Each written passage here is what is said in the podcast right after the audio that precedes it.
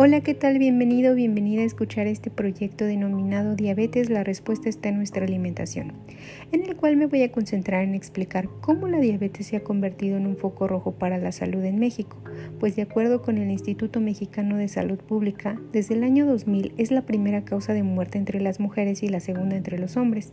Es importante señalar que tan solo en el año 2010 esta enfermedad causó cerca de 83 mil muertes en el país.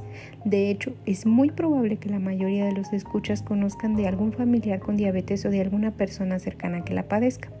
En medio de este escenario es importante reflexionar sobre las causas que nos han propiciado esta situación. En primer lugar, podemos considerar el problema de la obesidad, la cual, de acuerdo con el Centro de Investigación de Política Pública, es una epidemia, misma que, según la OCDE, crecerá al 40% en el 2030. Lo cual nos hace preguntarnos, ¿cómo hemos llegado hasta aquí? ¿Qué estamos haciendo mal para disminuir la calidad de vida que tenemos? ¿Quién es el culpable o los culpables de esta situación?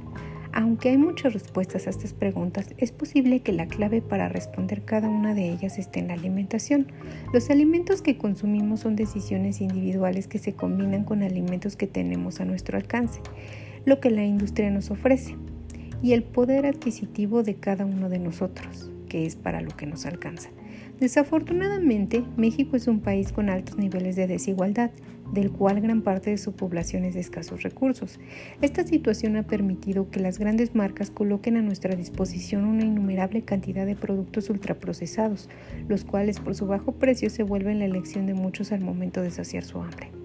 Por estos motivos es indispensable considerar este análisis como multifactorial, pues hay muchos grupos corresponsables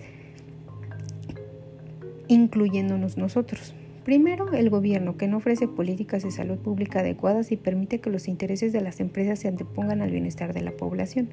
Segundo, la industria que ofrece productos de baja calidad con altos contenidos en grasas, azúcares, sodio, endulcorantes artificiales, etc.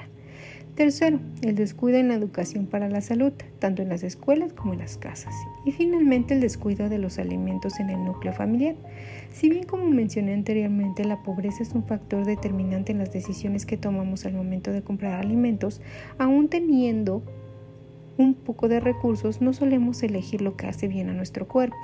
Es por ello que es importante poner atención en la búsqueda de herramientas que permitan detener esta tendencia de crecimiento en obesidad y en consecuencia en diabetes.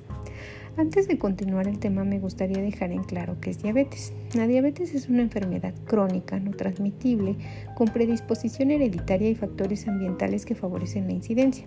Biológicamente es un padecimiento en el cual el azúcar en la sangre se encuentra en un nivel elevado. Esto se debe a que el cuerpo no produce o no utiliza adecuadamente la insulina, una hormona que ayuda a que las células transformen la glucosa en energía. Sin la suficiente insulina, la glucosa se mantiene en la sangre y con el tiempo este exceso puede tener complicaciones graves. Al ser una enfermedad crónico-degenerativa, implica que requiere un tratamiento y el medicamento una vez diagnosticado.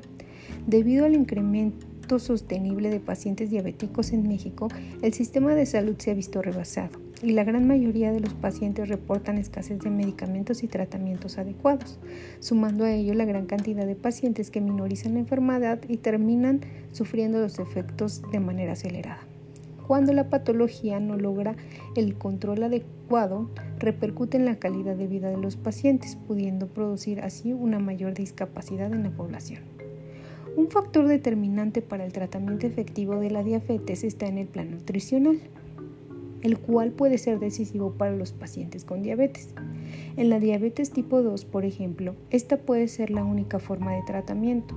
En otros casos de diabetes se necesita un control más estricto y se requiere hipoglucemia ante su insulina.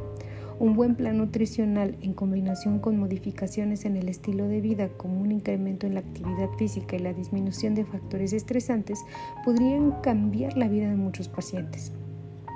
El reto es modificar los patrones de comportamiento de los enfermos y de su entorno en general, lo cual requiere un grupo de acciones sistemáticas en todos los niveles antes mencionados. Un gobierno, un gobierno que no solo ofrezca medicamentos sino también ofrezca inversión en campañas educativas y acciones adecuadas en la industria, sobre todo en la regulación de los contenidos alimenticios que ofrecen a la población, campañas de salud nacional, en enfermos y en todos, porque la realidad es que todos deberíamos comer como si estuviéramos diabetes con una alimentación rica en alimentos naturales.